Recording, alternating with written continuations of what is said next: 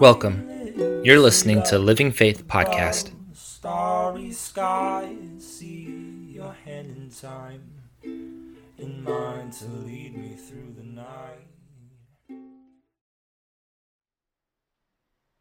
If you're a reader of local news, perhaps you'll be familiar with the story I'm about to share. Three weeks ago, last night, on Saturday, July 6th, my wife and I left our home at about 7 o'clock to go out for an evening drive. That's what old people do. We go for a drive. And we had a nice time three weeks ago on that Saturday night. We had a nice time driving around Snohomish County. And we'd been gone a couple hours. About 9 o'clock, we got back to our house. And as we came up the street near to our home, uh, our street was entirely barricaded by police barricades. There were about a dozen police vehicles in the middle of the street at the end of my driveway. There were two or three news vans there. In fact, as I pulled up, there was a lady with a cameraman walking up to the officer to film footage. I got close. I went to the nearest officer. I said, Hey, I, I live in there. Can I get to my driveway? He said, if you'll drive all the way around the block, come on the other side, you should be able to get to your driveway. We drove around to the other side. I approached the officer there, said, Can we get in? He said, Yes, I'll move the barricade. You can get in your driveway. As we drove past, my window down, I stopped to the officer. I said, Sir, is there any reason we should be concerned? We're going into our house. Is it safe? He said, No, don't worry. You'll hear about it in the news. Indeed, we did. Simeon Berkeley, 74 years old, was driving a Honda passenger car when he was rear ended about 7 p.m. by a Lincoln SUV. He said the Lincoln had been tailgating him, and Berkeley said because of the tailgating, he slammed on his brakes to allow the other car to go around, but instead was rear ended. According to witnesses, Berkeley got out of his car after the crash. He walked up to the driver's side of the SUV. He held up a handgun and he allegedly fired once. He paused and then he fired again, according to statements in court records. It appeared the bullets had been fired from about three feet away into an open car window. In the SUV, Stephen Whitemarsh, 49 years old, was found dead in the driver's seat. When the police arrived, Berkeley was found standing on the sidewalk nearby. He was talking on a cell phone, allegedly telling his wife, I was going to pick up dinner, tell him I'll be late. After witnesses pointed him out, officers allegedly found a loaded pistol in his pocket. There was a bullet in the chamber, and the gun's ammunition appeared to match the two casings found near Whitemarsh's vehicle. Now, as an added twist to this story,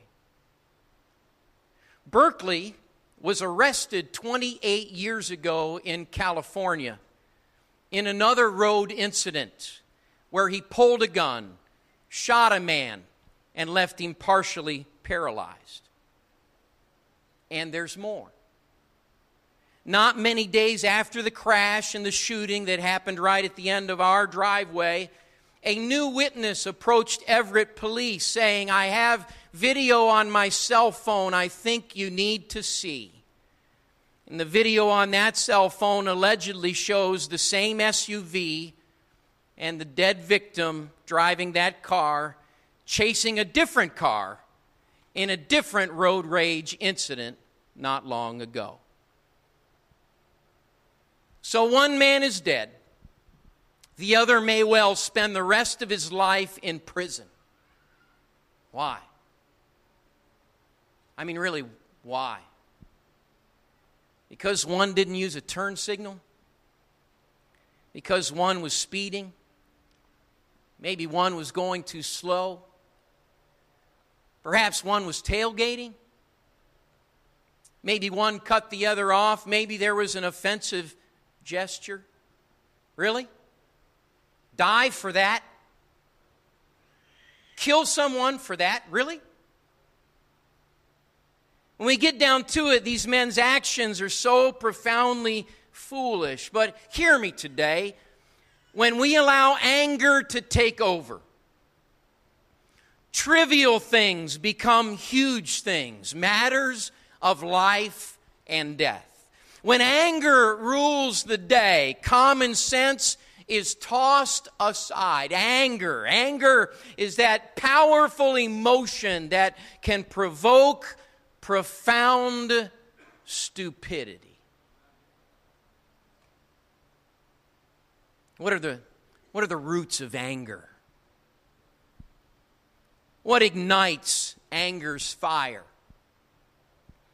Some suggest hurt, injury, distress, pain. These things cause anger in our lives, whether those are physical hurts, verbal hurts, emotional, whether they're actions or words. When we are hurt, anger is a response. Fear can cause anger. We have a tendency toward fight or flight. Anger is what would provoke us to fight. Injustice can be a igniter of anger, when we feel mistreated, when we are done wrong, when things are unfair. Frustration causes anger, unmet expectations in our life. You know, the tendency for us is to think this that it's the insensitive actions of other people that make us mad. Frustrating situations cause anger. But in reality, anger problems have less to do with what happens to us and more to do with how we interpret and think about what just happened.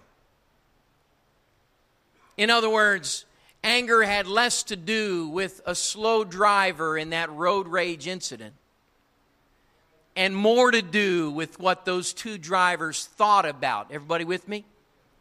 What was happening on the roads. The Mayo Clinic says anger is a natural response to perceived threats, but each of us also has unique anger triggers based on our own life experience. Sometimes triggers for anger are self generated. I found this interesting. There's some evidence that some children are born irritable. some children are born touchy and easily angered. And so these signs even can be present in a very early age. Some people are easily angered because they generally feel that they should not have been subjected to frustration or inconvenience or annoyance. In other words, some humans like you and me, we just have an irritable disposition. Some anger is triggered by others. And by that I mean it is taught to us or our experience was influenced by people. Research has found that family background plays a role. Typically, People that are easily angered come from families that are disruptive or, or chaotic, or they're just not skilled at emotional communications. Some folks live in anger because of this. Their family trained them in angry ways. That's the bottom line.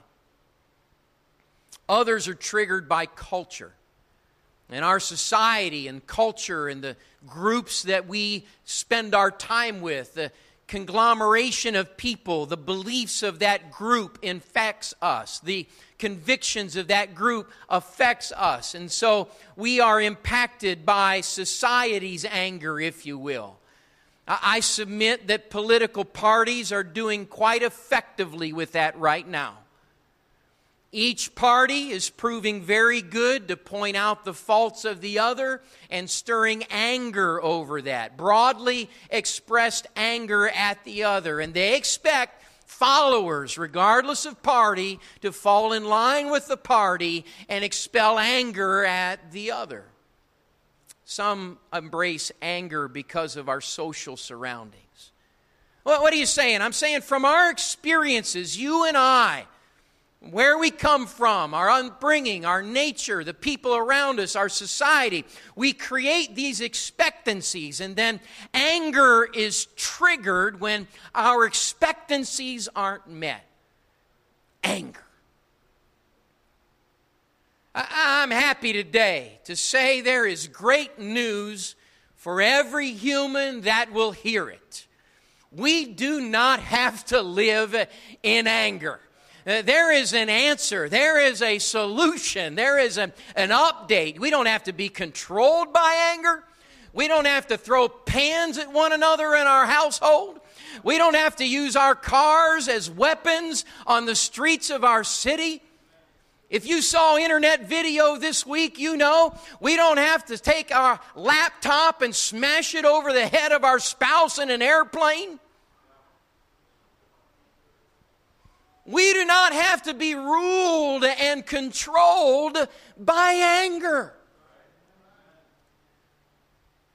A life update is available to every human being that would have it. In Ephesians chapter 4, the Apostle Paul illustrates and lets us know how that update can happen and what's available. In verse 26, Paul wrote this He said, Don't sin by letting anger control you. Don't let the sun go down while you're still angry, for anger gives a foothold to the devil. In verse 31, he continues Get rid of all bitterness, rage, anger, harsh words, and slander, as well as all types of evil behavior. Now, here's the update. He's saying, Leave that behind and update to this. Verse 32 Instead, instead, be kind to each other, tender hearted, forgiving one another, just as God through Christ has forgiven you. Instead of anger, forgive like we have been forgiven. That's the update that Christianity offers to every human being. Instead of anger, instead of bitterness, instead of being stirred by and moved by and controlled by that destructive emotion, we can upgrade to forgiveness. Well, why should I, preacher? I've lived pretty good with anger. I've just blamed it on my personality. I've just blamed it on my upbringing. I was always told, well, I got anger issues, so I just kind of carry it with me. It's, it's become almost a badge of honor. Well, not a badge of honor, but it is a convenient excuse. Why upgrade to forgiveness? Well, first of all, according to Matthew 18, let's look there in verse 21. Forgiveness maintains our personal pardon. Forgiveness maintains our personal pardon. Peter came to Jesus and he asked him this Lord, how often should I forgive someone who sins against me? Lord, how often, if they cut me off in traffic, their donkey didn't use a turn signal, how often should I be forgiving, Lord? Seven times? Peter's stepping out there. Seven times? Would that be forgiveness? Listen, I just wonder this afternoon how many of us even measure up to Peter's example. that, that I, I would allow irritating driving seven times from the same driver. But beyond that, Jesus responds to him and says, No, not seven times, 70 times seven. Now, uh, now, in other words, he's saying, You ought to live in forgiveness. You ought to dwell in forgiveness. Forgiveness ought to be your first choice, it should be your habit. And then to illustrate, Jesus gave this parable. Therefore, the kingdom of heaven. Here's the order of operations. Here's the procedure manual for God's kingdom of heaven. It's compared to a king who decided to bring his accounts up to date with servants who had borrowed money from him. In the process, one of his debtors was brought who owed him millions of dollars. Verse 25, he could not pay. His master said, Fine, you'll be sold along with your wife, your children, everything you own. That'll pay the debt. But the man fell down before his master. He begged him, Please be patient with me. I'll pay it all. And then the master was filled with pity. He released him and forgave him his debt. Released and forgiven. That's a pardon. He pardoned him. You're done. Finished. No more making payments, no more working it down. It's not just a matter of patience. Forgiven, released, forgotten. It's over. You go free. You're pardoned. Scripture says in verse 28 But when the man left the king, pardon in hand, he goes to a fellow servant who owed him a few thousand dollars. He grabs him by the throat, demands instant payment. Right there, is the forgiveness challenge for all of humanity.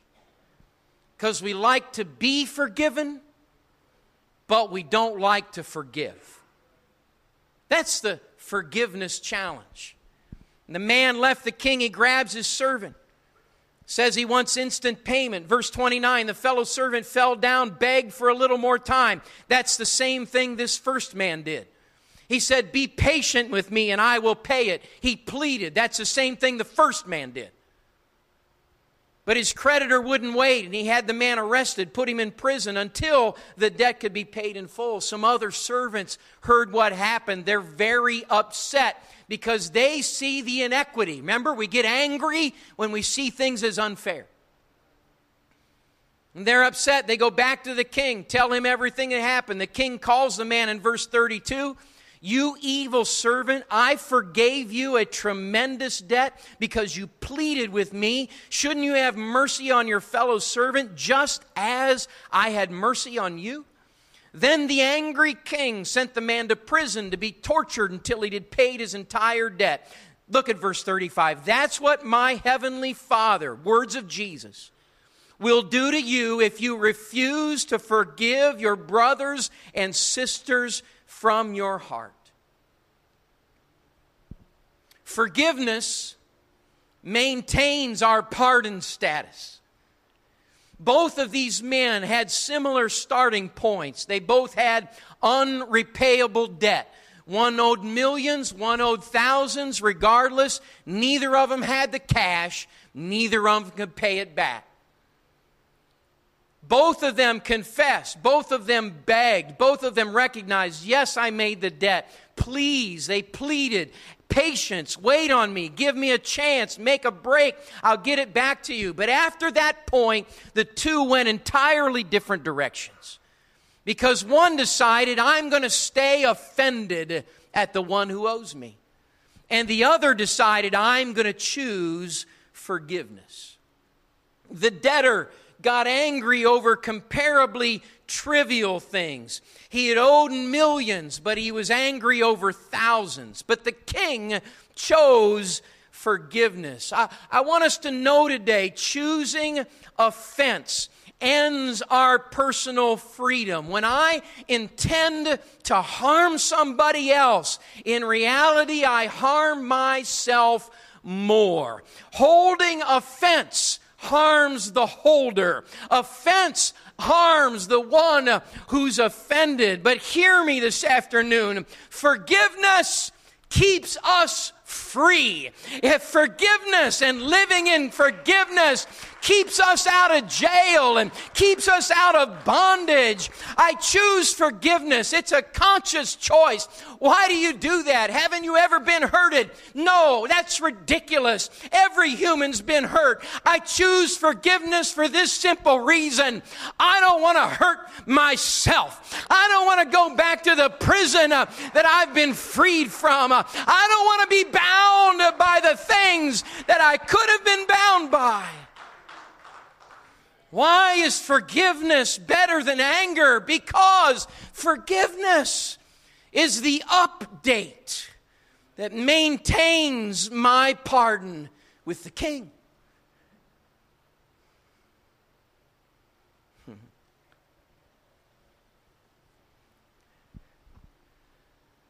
On Saturday, this time June the 3rd of 2017, a couple of years ago now.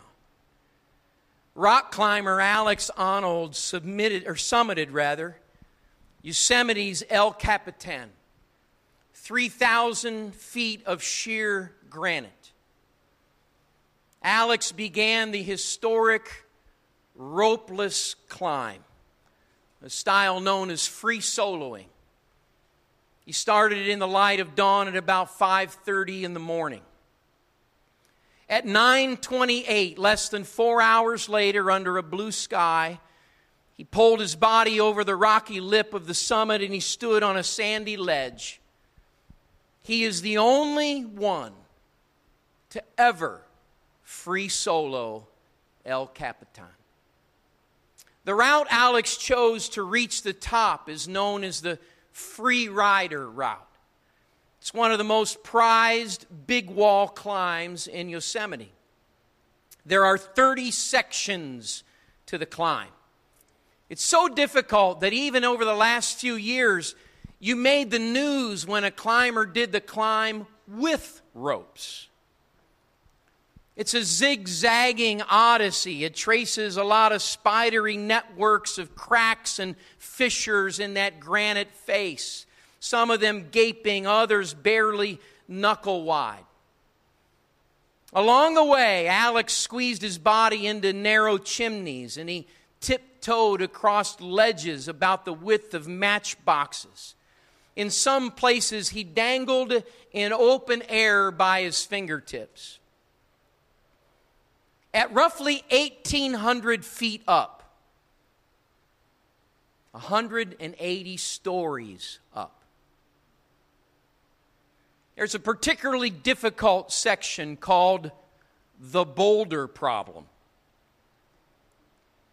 It's the pivotal point, the crux of the entire climb. It involves a small hold.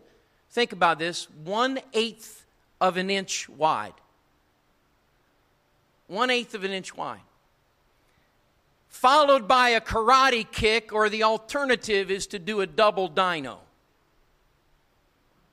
Here's a clip.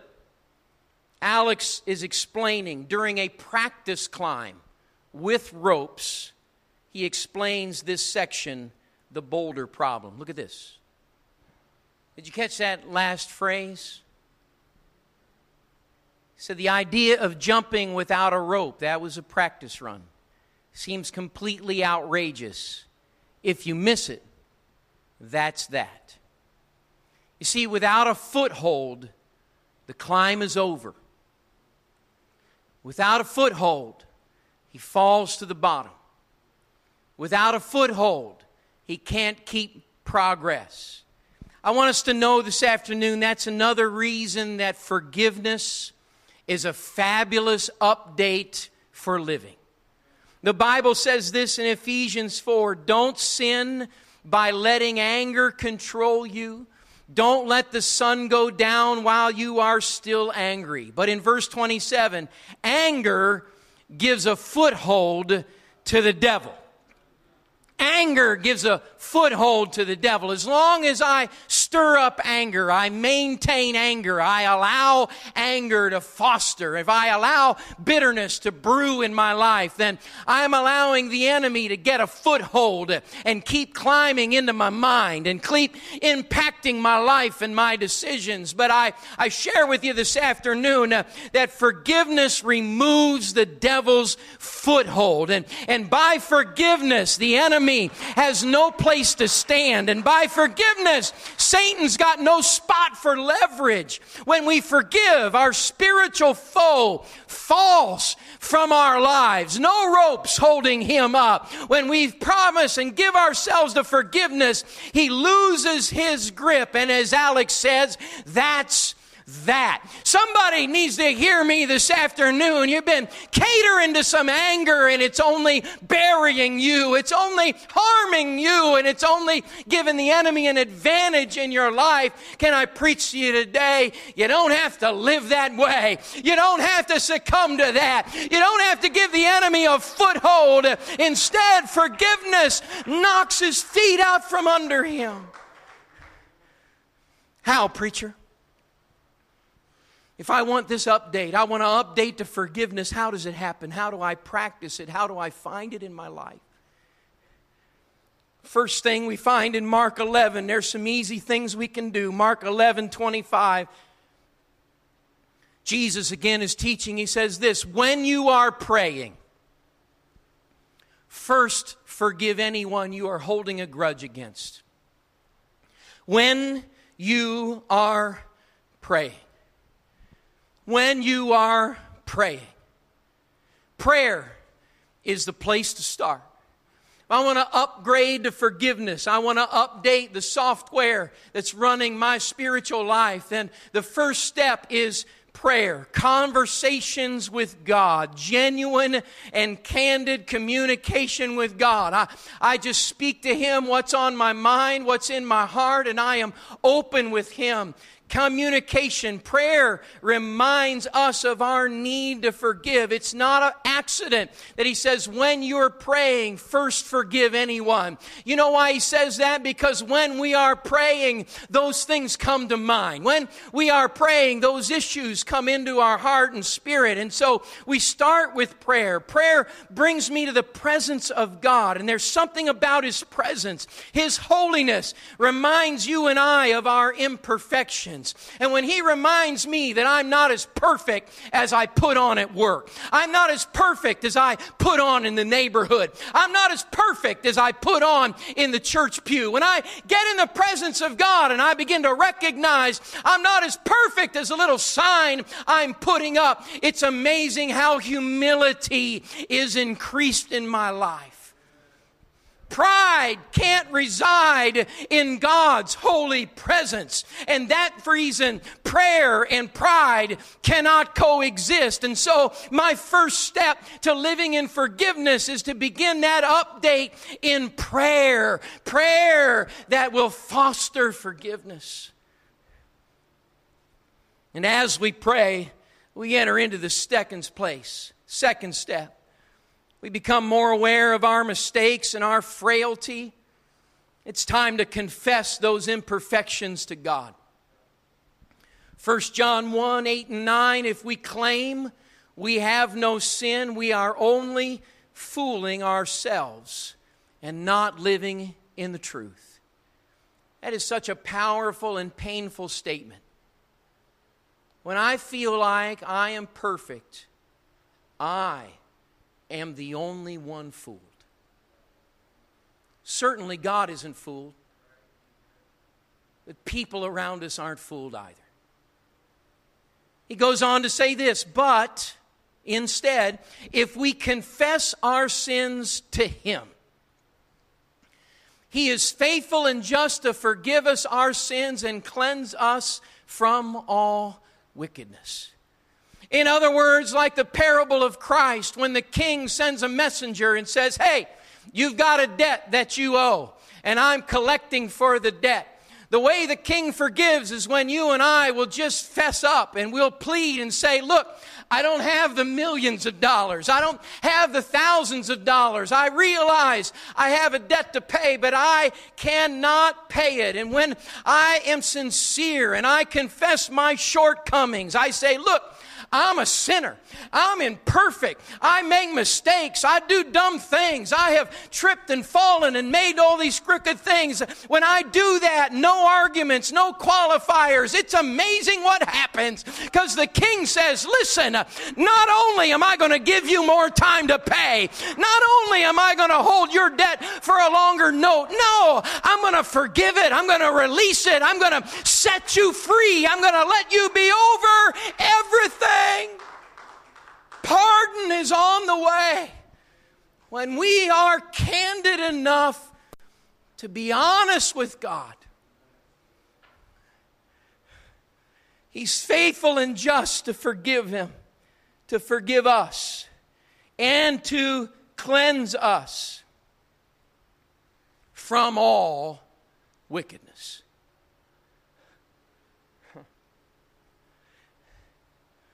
from all wickedness. Preacher, you don't know my story. You don't know my circumstance. You don't know where I came from. You don't know what's happened in my life. You're right, I don't. And I, I probably, uh, not knowing that, could not have the compassion that I ought to have. But I know one who does.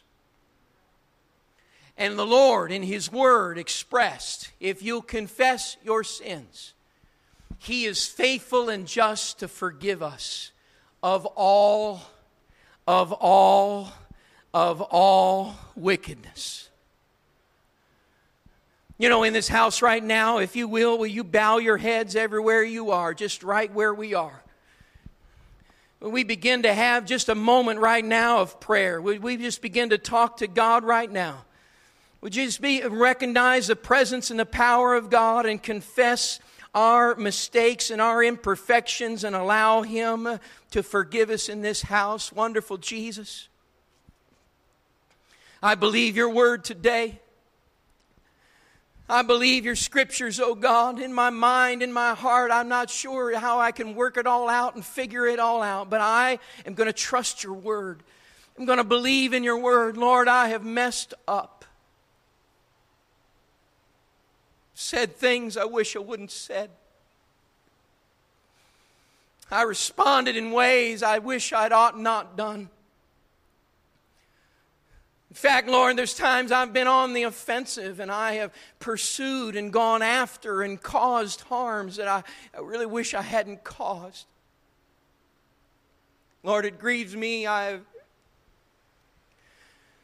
some of my foolishness it's not just impacted me, Lord, but it's, it's hurt people around me.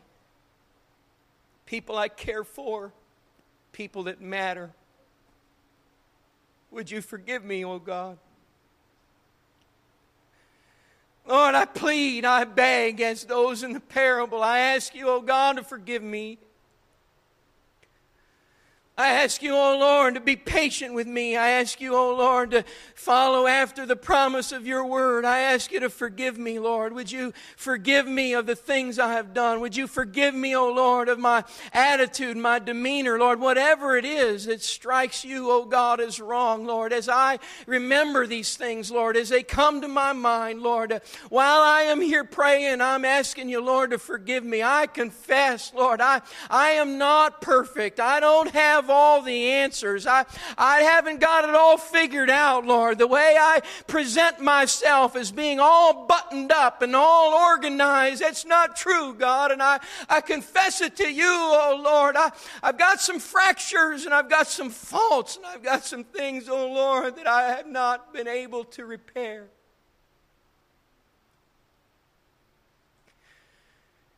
But I ask you, Lord, to forgive me.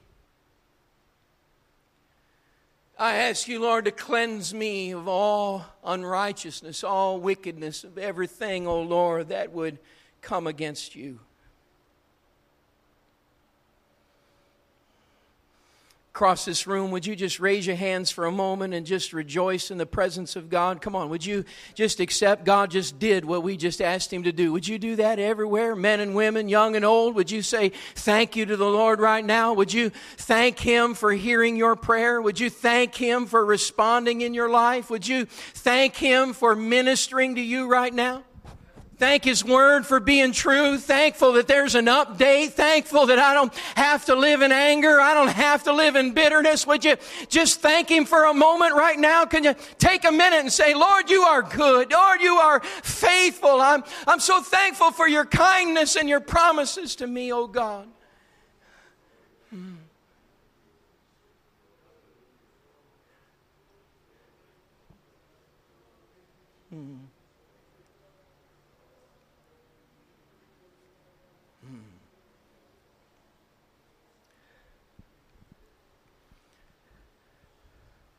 our prayers, our confession, mixed with His forgiveness, it prepares our lives for the forgiveness update.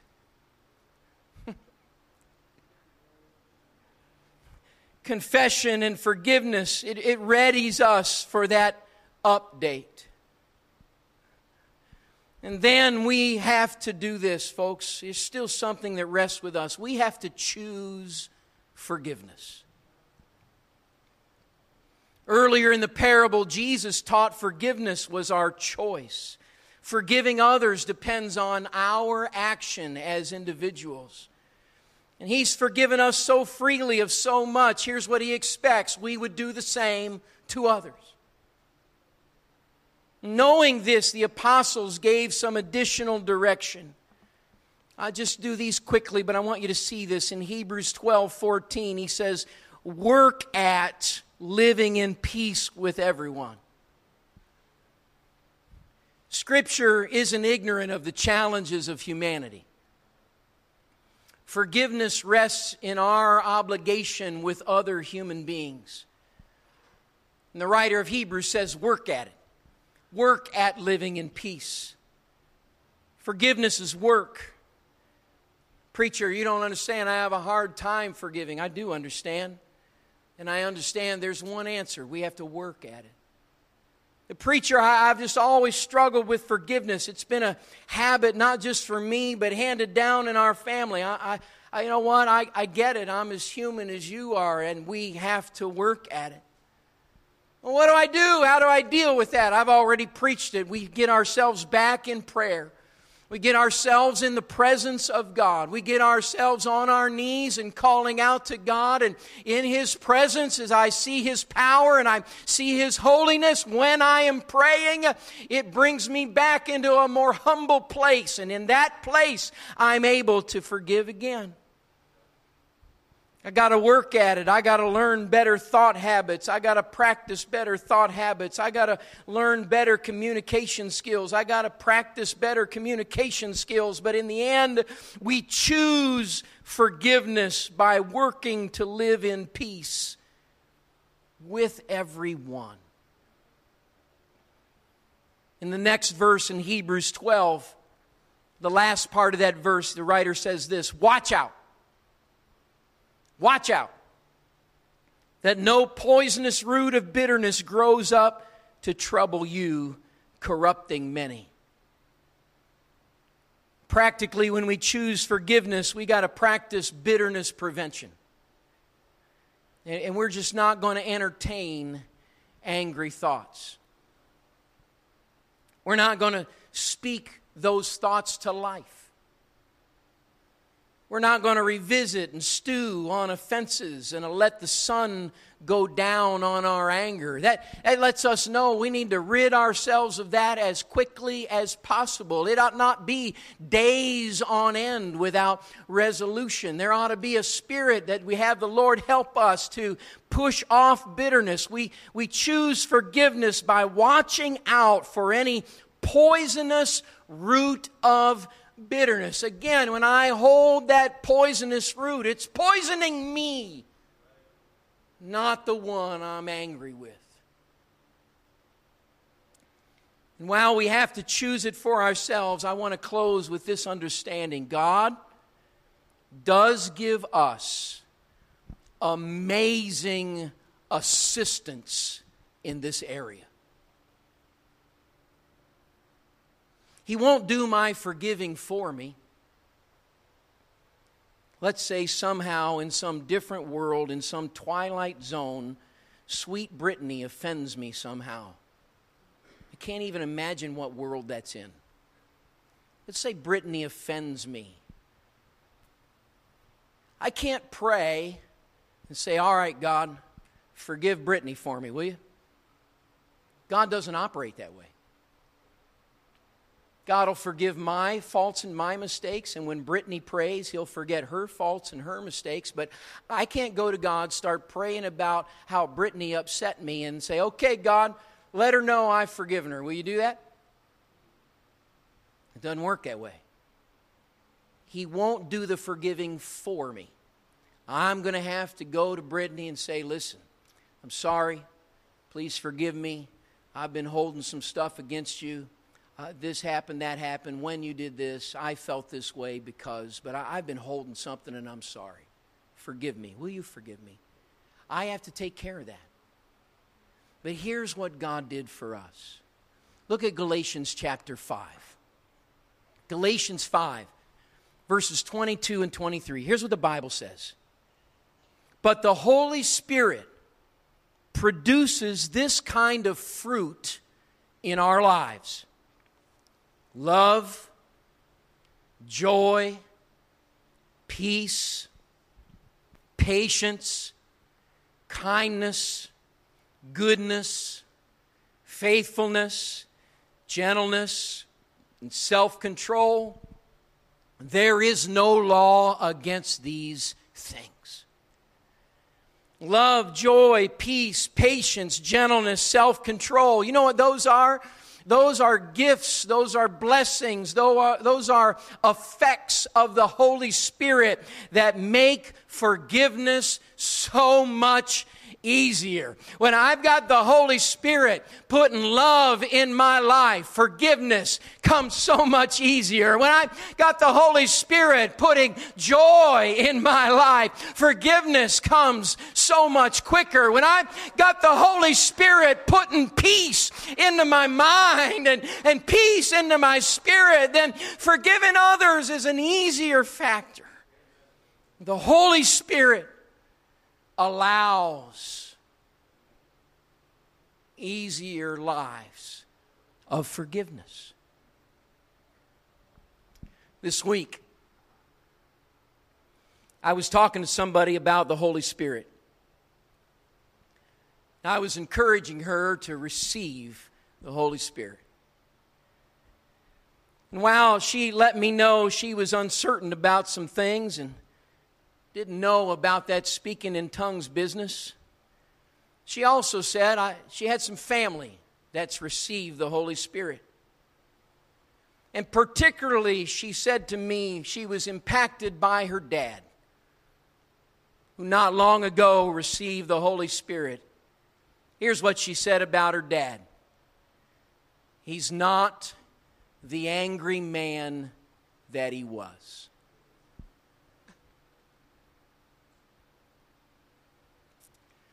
fruit of the Holy Spirit is love and joy and peace and patience and kindness and, and goodness and faithfulness and gentleness and self control. Against such there is no law. I, I preach to this congregation today the update to live in forgiveness and put angerness and bitterness and harsh words and rudeness and cruelness behind us and instead live in the power of the Holy Spirit where there is love and joy and peace in Him. When I was young, I remember singing an old hymn that celebrated the peace of God. Peace, peace, wonderful peace. Coming down from the Father above. Sweep over my spirit forever, I pray, in fathomless billows of love. I, I love that hymn because it doubles as a prayer. It's like praying to music. It's an excellent prayer, it's a rhythmic prayer calling for the peace that only God can provide desiring, pleading for the peace that only our great Creator can place into our lives. A peace that overwhelms anger and that paves the way for the for forgiveness and the update that comes with it. Well, my message today is clear. Our musicians are coming. We're going to sing in just a moment.